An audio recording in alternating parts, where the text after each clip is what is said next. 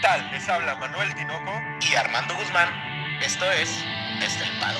¡Comenzamos!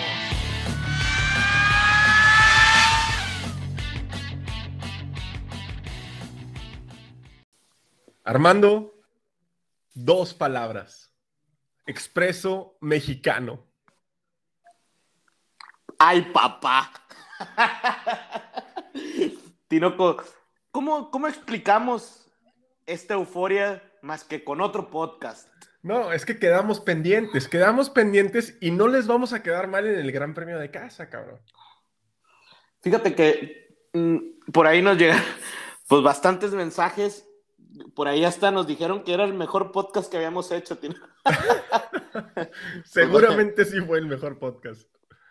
Pero bueno, eh, Tinoco, eh, es importante, yo creo que nos basamos mucho en la historia, pero por ahí nos estuvieron diciendo, oye, pero el cómo llegamos, el cómo llegamos, pues vamos a darle, ¿no? ¿Cómo ves? Un expreso de 25 minutos, Tinoco, en corto, rápido, pero para estar bien, bien al tiro, ¿no? Escucha, Armando, sean todos ustedes bienvenidos a su podcast express favorito de Fórmula 1 desde el paddock, porque vamos a revisar cómo llegamos y lo teníamos que hacer, cabrón, lo teníamos que hacer. Sí. No, y después de, los buenos días, buenas noches, buenas tardes que nos dio el show Run, Tinoco, no, das de cuenta que, que la afición mexicana lo dio todo. Y tenemos que darlo nosotros también todo, güey. Entonces, ¿cómo te quieres ir hoy? En este Express, ¿cómo te quieres ir? Pues yo creo que vamos a seguir la tradición, ¿no? De Mick hacia arriba. Querrás decir de Nikita. Ah, se me olvidó, güey, se me olvidó. casi, casi dijo de Cubica, güey. Casi dijo que de Cubica para arriba. Bueno, vámonos desde Haas para arriba porque vamos a revisar cómo llegan escuderías y pilotos. Vamos a hablar de Haas, güey. ¿Qué tenemos de Haas, Armando? Pues mira, realmente, ¿qué podemos decir de Haas más que lo mismo que ya venimos diciendo, no? Tinoco, yo, yo Tú dices que Mick va bien, pero pues yo sinceramente así como que grandes cosas no le he visto, ¿eh? Oye, a mí me llama la atención una cosa de Haas. Vamos a hablar de, las del fondo, vamos a hablar por escudería, no tanto por piloto. Pero Haas se ve ilusionado con su sacrificio, güey. O sea, están apostando muy duro por el sacrificio. Y a pesar de que sí están muy por detrás de todos los demás monoplazas, ese, eh, tienen esa ilusión, güey. Incluso Nikita menciona esta semana que él quiere demostrar que puede ganarse un asiento dentro de cualquier otra estructura.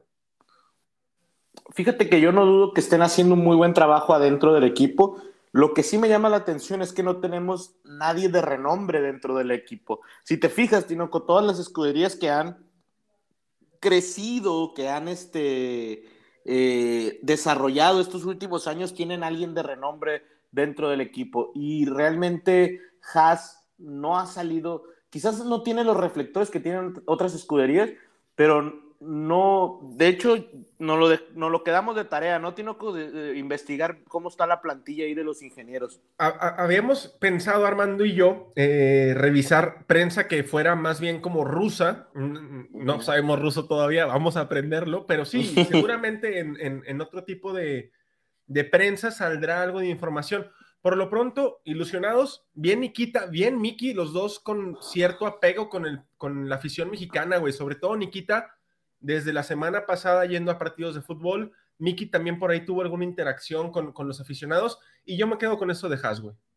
Pues, ¿qué más, Tinoco? Si quieres, te, te mando un, este, un hash para que de tractor ahí para tu rancho que tienes. No, ojalá. Primero mándame el rancho y luego me mandas el tractor. y luego me enseñas a sembrar, cabrón. Y luego nos bueno, y el Alfa... Romeo, que a mí me sigue pareciendo raro que Alfa Romeo esté en noveno, lugar, güey. Es curioso, pero Tinoco, se, se pone este tema, se pone pues trabado, tanta emoción que tuvimos cuando sacamos aquella exclusiva de Andretti, pero Andretti ya habló, Tinoco.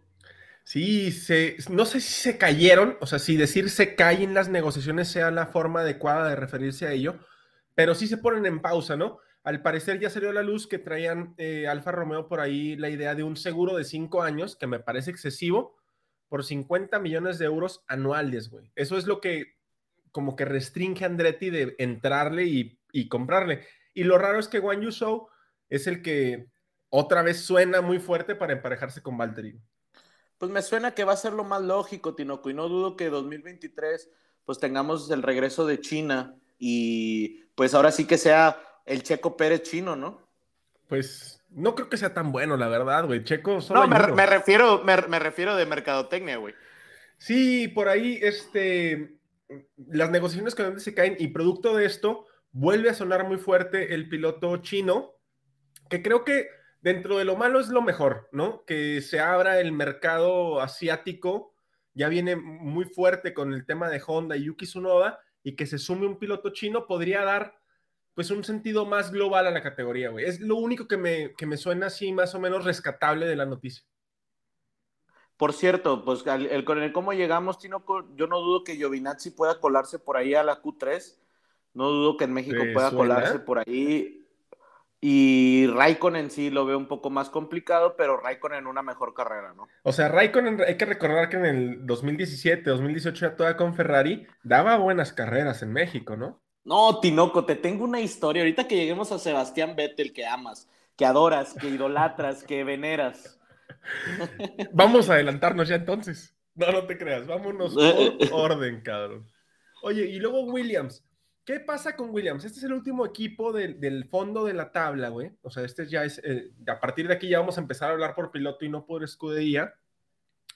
Pero, contrario a Haas, que los vemos ilusionados, yo a Williams lo siento relajado, güey. Relajado con un motor Mercedes que está fallando en todos lados, güey. Pues yo, creo que Russell, la historia de Russell es. Ya llegué a Mercedes, güey ¿para qué me voy a arriesgar? O sea, y, realmente el, problema es que también el William no ha ido tan bien en las últimas carreras, no ha sido, no ha sido tan bueno como esperábamos. Y recordemos que el Williams realmente lo que, lo que tuvo es que, hay que ser honestos, sino que Russell tiene demasiado talento y ya no ha habido carreras las cuales, pues, pues tengamos una, una quali lloviendo o algo en donde pueda demostrar ese talento, ¿no? Pero a ver, vamos a partir de un, lugar. Russell ya penalizó. Seguramente la Tiffy va a penalizar. No creo que penalice en México porque la, la, pista no se da para que los equipos penalicen, ¿no? Es un circuito complicado de adelantar, es muy ligero el aire. Pero vemos problemas en Aston Martin, vemos por ahí un, un, un poco desempeño a lo que nos tenía acostumbrado McLaren, por ahí Mercedes en problemado con el motor, y que yo vea tan relajado a Williams, me suena a dos cosas, güey. Una, el desarrollo que van, a tener para el próximo año les da esa sensación de poderse relajar y poder disfrutar la parte final de la temporada. O dos, no se dan cuenta del problema en el que están. ¿Cuál es, güey? No, yo creo que Williams sí trae un, fondo eh, muy bueno para el 2022, sino que yo creo que Williams lo vamos a tener por ahí peleando fácil con los Aston Martin y no dudaría que esté peleando por ahí con el Alpine y el Alfa Tauri. ¿eh? Yo también creo que va por ahí, que esa sensación de estar relajados va más encaminado a, bueno, esta temporada se termina, vamos a disfrutar el final y... Y aparte, Tinoco, perdón que te interrumpa, seguramente ya no están compartiendo información con, ah, con Russell. Seguramente. También eso, tiene que ver un poco de, de, su baja desempeño, ¿eh? Sí, claro que lo mencionas. Nos movemos a Aston Martin, ahora sí vamos a hablar de pilotos. Primero con Stroll. Desaparecido, desdibujado. Oye, pero, pero de todas las redes sociales vemos que el Gran Premio de México tiene esta como importancia dentro de escuderías y pilotos, pero Stroll ni sube estados, ni historias, ni pone nada, o sea, desdibujado. ¿Quién es Stroll, Ya hace mucho que no lo Hace mucho que no lo veo. Sí, está, está muy perdido, ¿no? Por eso no, tenemos, incluso detrás de Nikita, güey, o sea, lo que jamás va a pasar en pista, Stroll está detrás de Nikita en cuanto a presencia en estas dos semanas que hubo de entre el Gran Premio de Austin en Cota al Gran Premio de México. Eso se me hace raro de Stroll porque pues el Gran Premio de México nos da la, pauta para empezar a hacer más branding, ¿no? Sí, la verdad, creo que Stroll, Tinoco, pues es que no, tiene ninguna necesidad, ¿no? También. Pero yo, yo más que la necesidad de, Stroll, creo que Aston Martin sí lo necesita y sobre todo creo que entonces ahí, me queda un poco la duda. Entonces, ¿quién es, ¿quién es el que está trabajando en el desarrollo del próximo año? Stroll, yo creo que no, Tino, yo creo que es totalmente trabajo de Sebastián. Yo creo que también, si tú y yo fuéramos este, de la alta esfera de Aston Martin, también confiaríamos más en Sebastián, ¿no? O sea, es, bastante sencilla la decisión. Pero bueno, vamos a pasar con Betel, que Aston Martin, güey, está lejos de la pelea, tiene un mal auto, tiene problemas con el motor, cero posibilidades para ellos. Y hoy le voy a tirar a Betel, güey. ¿Por qué? Nah, pues es que yo te traigo una para. Porque tú lo amas, Tino Ahora resulta. No, no. No, le voy a tirar a Betel porque, bueno, lejos de los reflectores de, estar peleando por campeonatos del mundo a principios del 2010, 2009, y luego lejos de pasar de estar en la escudería más grande que fue Ferrari, ahorita Betel como, como que se ha vuelto menos relevante su carrera y su temporada y ha pasado a ser más un, un estandarte social que en muchas situaciones me agrada, pero creo que ya tiene que empezar también a, enfocarse, ¿no? A encontrar el equilibrio entre el ser esta persona con importancia social y también ser este piloto competitivo que lucha, que pelea, que, que hace todo por cualquier posición, güey. Esa es mi, mi vara hoy para Betel, güey. Yo, yo sinceramente creo que deben entender que primero son pilotos de carreras, antes que nada, antes que luchadores sociales, antes de lo que quieran ser, ¿verdad? Este, pero primero que nada son pilotos de carrera. Y Tinoco, fíjate que estaba viendo, te tengo una, una algo ahí de Vettel, gacho. Eh, en el 2017, hay, a, rápido, porque es un expreso, ¿eh? Chin, y yo con las historias, Tinoco. Pero en, el 2017, eh, Hamilton y Vettel estaban peleando el título, no sé si recuerdas. llegan, al gran, llegan al Gran Premio de México y están en, una pelea por el campeonato. De hecho, eh, si nos vamos a, los, a los puntos, Tinoco, Hamilton iba con 331 y Vettel con 265. Vettel gana la pole, Tinoco, gana la pole, pero se le mete Max Verstappen, que queda en segundo lugar, se le mete eh, ahí y le daña el alerón a Vettel. Ah, pero Vettel hace, no sé si recuerdas esta historia que ya la dijimos aquí cuando Red Bull, ¿no? Con Weber y Vettel y el multi, multi 2-1, multi 1-2, ¿no? Entonces Vettel alcanza, Hamilton arranca atrás, pero se pone al lado de Vettel, Tinoco. Todos sabemos que un alerón de, de roto, pues poncha llantas, Tinoco. Y da poncha las llantas. Sí, sí, totalmente. Vettel hace una maniobra totalmente sucia, sucia Tinoco, y pone el alerón de enfrente en, la, en la llanta de atrás de Hamilton.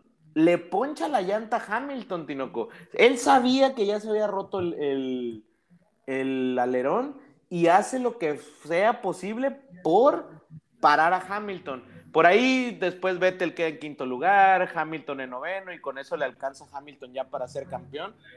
Pero es una historia triste de Vettel, ¿eh? Muchos no la comentaron de esa manera, pero si, si, si tienen tiempo ahí de analizarla, la gente que nos escucha, se van a dar cuenta, después de lo que les platico, que es una maniobra sucia de Sebastián Vettel. De forma express, no es por defender a Vettel, ¿eh? Pero voy a referirme a algo que tú dijiste en el Gran Premio de Silverstone, Armando en la que yo estaba criticando a Hamilton, que era muy sucio y que le, había atinado precisamente dónde pegarle a, Max para sacarlo de pista. dijiste, a 300 kilómetros por hora, Tinoco, ¿puede ser tan quirúrgico como para ponerlo ahí? Te la devuelvo, güey. Híjole, Tinoco, no. Primero, te la devuelvo. te la devuelvo, güey. Primero míralo, Tinoco, primero míralo. primero míralo, ¿no? No te gustó que te dieran una sopa, una cucharada de tu propio chocolate, cabrón, pero está bien. Nos brincamos con Alfa Tauri y quiero empezar con Yuki, porque le quiero decir algo a Yuki. Chaparro, hermano, puedes convertirte en mexicano, cabrón. Chaparro, hermano.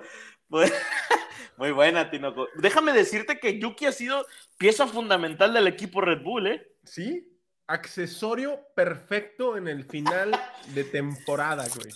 El, perfecto este, llavero que necesitaba Christian Horner, güey. No, tú sí te pasaste de lanza, güey.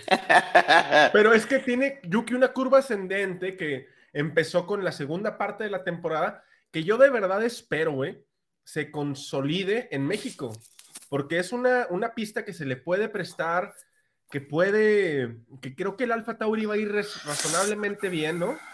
Sobre todo contra sus competidores que serían Alpine y Aston Martin. Entonces creo que, que, puede ser un, un, un, despunte muy, muy fundamental para Yuki Tsunoda. Esperemos que sí. A diferencia de que veo en Gasly, yo desde mi punto de vista, tiene con Gasly que ya no sabe por dónde. De hecho, en varios, varios comentaristas de Fórmula 1 están hablando de que Gasly ya está perdiendo el piso con tal de estar peleando y que realmente los muchos lo defienden, ¿eh? Tinoco, que los comentarios no son directamente contra Checo Pérez, pero a mi gusto sí son totalmente directos, Tinoco. O sea, yo no le quiero ver ese lado de que, ay, no, es que está, enojado con Red Bull. Tinoco, obviamente está enojado con Checo Pérez también. A ver, no me vengan a decir que, que no siente, que no quiere estar en ese asiento, ¿no? Voy a hacer un paréntesis aquí porque por ahí nos llegaron mensajes de hablan muy mal de Pierre Gasly y no, o sea, sí, pero no, como dice la vocera del presidente. Este, no es ni verdadero ni falso, sino todo lo contrario, cabrón. Sí, sí, sí. No, quiero hablar de Pierre, de Pierre Gasly, quiero hablar algo muy, muy puntual, güey. Este, hemos hablado mal de cómo se expresa porque está dentro de una estructura, ¿no? Y cuando tú, estás dentro de la estructura, no puedes tirar a la estructura. Tienes que defender. escupes, escupes para arriba, Escupes al cielo, güey. Entonces, eso es la parte de Pierre Gasly que, que reprobamos aquí, ¿no? Que, que su, su techo está fuera de Red Bull para mí. O sea, es un muy buen piloto y tiene que buscar fuera de Red Bull revalorizarse como lo hizo Carlos Sainz, güey. Ahorita Carlos Sainz sale de Toro Rosso y está en Ferrari y es un pilotazo y está revalorizado muy cabrón. Y Pierre Gasly siempre opta por ir a Red Bull, cosa que no va a pasar. Lo que a mí me da mucha tristeza y, quiero mencionarlo, Armando, es que es posible que en el 2023 Gasly no tenga un asiento, güey. Y me parece que sería un piloto que necesitaría tener un asiento dentro de la Fórmula 1. Sí, totalmente. Y no, no, no merecería salir. O sea, más allá de lo que digamos de él y lo mal que se haya comportado uh, contra nuestro compatriota, pues sí creo que, que es un piloto con grandes habilidades y que ya, ya tiene sus años, Tinoco, en la Fórmula 1 y, ha hecho buenas actuaciones. Eh, volvemos a lo mismo que es parte de esta generación dorada que siempre mencionamos. ¿no? Sí, pero te quiero hacer una pregunta a ti. ¿A Pierre Gasly le dio miedo salirse de la estructura de Red Bull? Porque lo hizo Carlos Sainz, güey, lo hizo Daniel Ricciardo. No, no, no, no creo. Yo creo que no tuvo opción. Pero no tuvo opción. Albon está en Williams, o sea, ¿No te hubiera gustado tener a un Pierre Gasly como punta de roca, este, remontando mundiales constructores en Williams? O sea, tuvo que recaer pues al Albon, güey. no, no, pero a ver, a ver, no, no, Armando. No, no, no, no, no compares un Alfa Tauri con un Williams en esta temporada. Pero ¿por qué no apostar? Pues, Tinoco, imagínate lo complicado que es. Tú quieres estar mínimo con Alfa Tauri ha ganado, ¿no? Pues sí, en eso sí. Yo, yo creo que Albón tomó el paso que Pierre Gasly tuvo miedo de tomar, porque Albón sigue siendo parte de la estructura de Red Bull. Hay una cláusula en su contrato en la que Red Bull lo puede volver a llamar a, a formar parte de Red Bull. Y va a tener un asiento, y va a ser pionero, y va... ¿No crees que Albón le gane a Tifi, por el amor de Dios? Sí, claro. Pues Tinoco, esto es expreso, Tinoco, te estás agarrando demasiado. Bueno, vámonos con, con Alpine, con Alpine. Ya estamos a la mitad, Armando, de volada. Esto ya es más rápido, porque vamos a hablar de Fernando Alonso y a Fernando Alonso me le... Yo creo que, oye, ¿no te pedidas Wolf? Porque Armando Wolf le tiró muy cabrón a, Fernando Alonso, le dijo que, era el que él se pretendía ser el centro de la Fórmula 1. Pues es que sí se cree Fernando Alonso, güey, o sea, y, y, y no, y, y, la gente que lo admira igual, cabrón o sea, tienen un ego que nos dicen quítate que ahí te voy, o sea, no, no, no, no, el ego de los aloncistas está, está por los cielos y creo que también están en un mundo el cual no es, no es la realidad, Tinoco. A ver, ¿quién, ¿Quién le está tirando a Fernando Alonso? A ver, ubícate, viejillo, ubícate. No, yo no creo que la FIA tenga nada contra Fernando Alonso, Tinoco. No dudo que haya favoritismos, eso ya lo sabemos, pero Fernando Alonso, Tinoco estaban peleando una posición que no tiene la mayor relevancia, ¿no? Voy a cerrar el tema de Alpine con una, con una frase, güey. Alpine después de Cota tiene que hacerlo muy bien en México. Está obligado con los dos pilotos a hacer un buen papel, a puntuar, uno o dos puntos con cada uno, no me importa, pero a llevar su carro a lo que nos venía acostumbrando después de Hungría. Así. Fíjate que no, no sé si vaya a pasar, te voy a decir por qué. Porque la estructura de Renault, las últimas tres carreras de los campeonatos, mm, desde que yo me acuerdo en la Fórmula, o sea, desde que veo yo la Fórmula 1, ya están apostando por el otro año. Y no dudo que ya estén apostando por el otro año, ¿eh? Ahora, lo que haga, lo que haga el Alpine este, este, estas carreras, pues obviamente es de acuerdo a, las configuraciones que ya trae de, este año, ¿no? Eso espero yo de Alpine. Pero, pero desarrollo no creo que traiga, ¿eh? No, yo, yo espero de Alpine que configure bien el setup del, del coche y pueda llevarlo a buen puerto. Nos brincamos con Ferrari, güey. Ferrari, estoy emocionado con Ferrari. Ahorita, Oye, este gran premio me brinco a, tu camioneta de Ferrari y creo que Ferrari va a dar el golpe que tumbe a McLaren del tercer lugar. Te subes a la Armandoneta. Me sube a la Armandoneta, que está muy chiquita, igual, igual no quepo, güey. Tinoco, pero a ver, me gustaría hablar aquí, ¿por qué no, no hablamos de Ferrari y McLaren juntos, no? Pues eh, el tema McLaren, ya lo platicamos el podcast pasado, así rapidito. Creo que Norris no se ha recuperado. Creo que Ricciardo va para arriba. Le gusta México. Recordemos que eh, gana una pole en el 18. 17, 18. En el 18 gana la pole. Y, a Ricciardo le gusta. De hecho, remonta, Tinoco. A, a Ricciardo se le, se le friega el Red Bull. En las últimas, en las últimas 10 vueltas se le friega el Red Bull estando en el podio. Entonces, a Ricciardo le gusta México y, pero aquí la Armandoneta está, está totalmente cargada con Ferrari. Y ¿sabes qué me está gustando mucho de Ferrari? Tiene con nada más puntual, rápido. El desarrollo que han hecho creo que ha sido muy bueno porque han mejorado esta segunda parte de la temporada demasiado.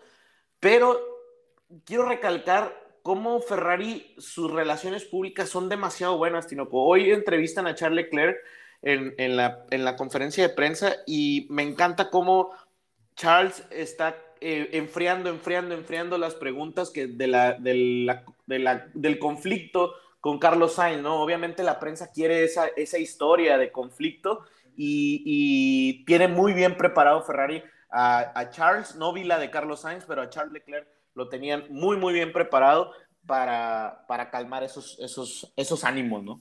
Y, Carlos tiene la misma pauta para responder preguntas, siempre va en, en, favor del equipo, nunca va en favor personal.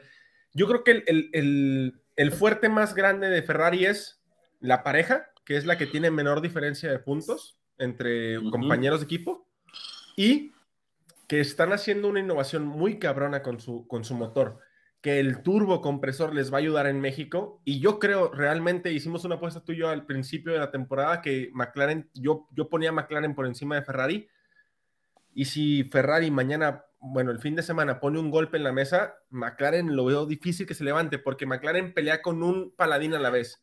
Y, el no sé. Se llama no Ajá, e, eso es lo que. Es justo eso te iba a decir. se me hace que en este final de temporada, Tinoco, quien va a estar peleando por los puntos, se me hace que es más Ricciardo. ¿eh? Espero que Lando despierte, pero mm, yo lo vi muy mal estas últimas carreras, no sé. Pero bueno, Tinoco, brinquémonos porque nos quedan dos minutos, Tinoco. ¿Qué va a pasar, Tinoco? Dime qué va a pasar con las dos escuderías grandes. Mira, eh, voy, a hacer, voy a tratar de ser lo más crítico posible. Tal vez no me salga, güey. Pero este, yo veo un Red Bull muy fuerte.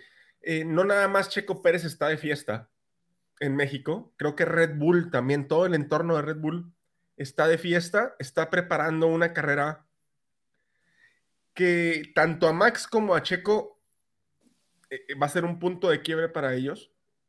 y veo realmente más cohesionado a Red Bull que a Mercedes. Mercedes, lo único que le, lo, por, por, lo único que no sé yo la victoria de Red Bull es porque Mercedes ante las adversidades, e incluso Hamilton ante la adversidad suele ir muy bien, pero es un pelito ahí al final de la recta. Todo lo demás, yo lo veo Red Bull.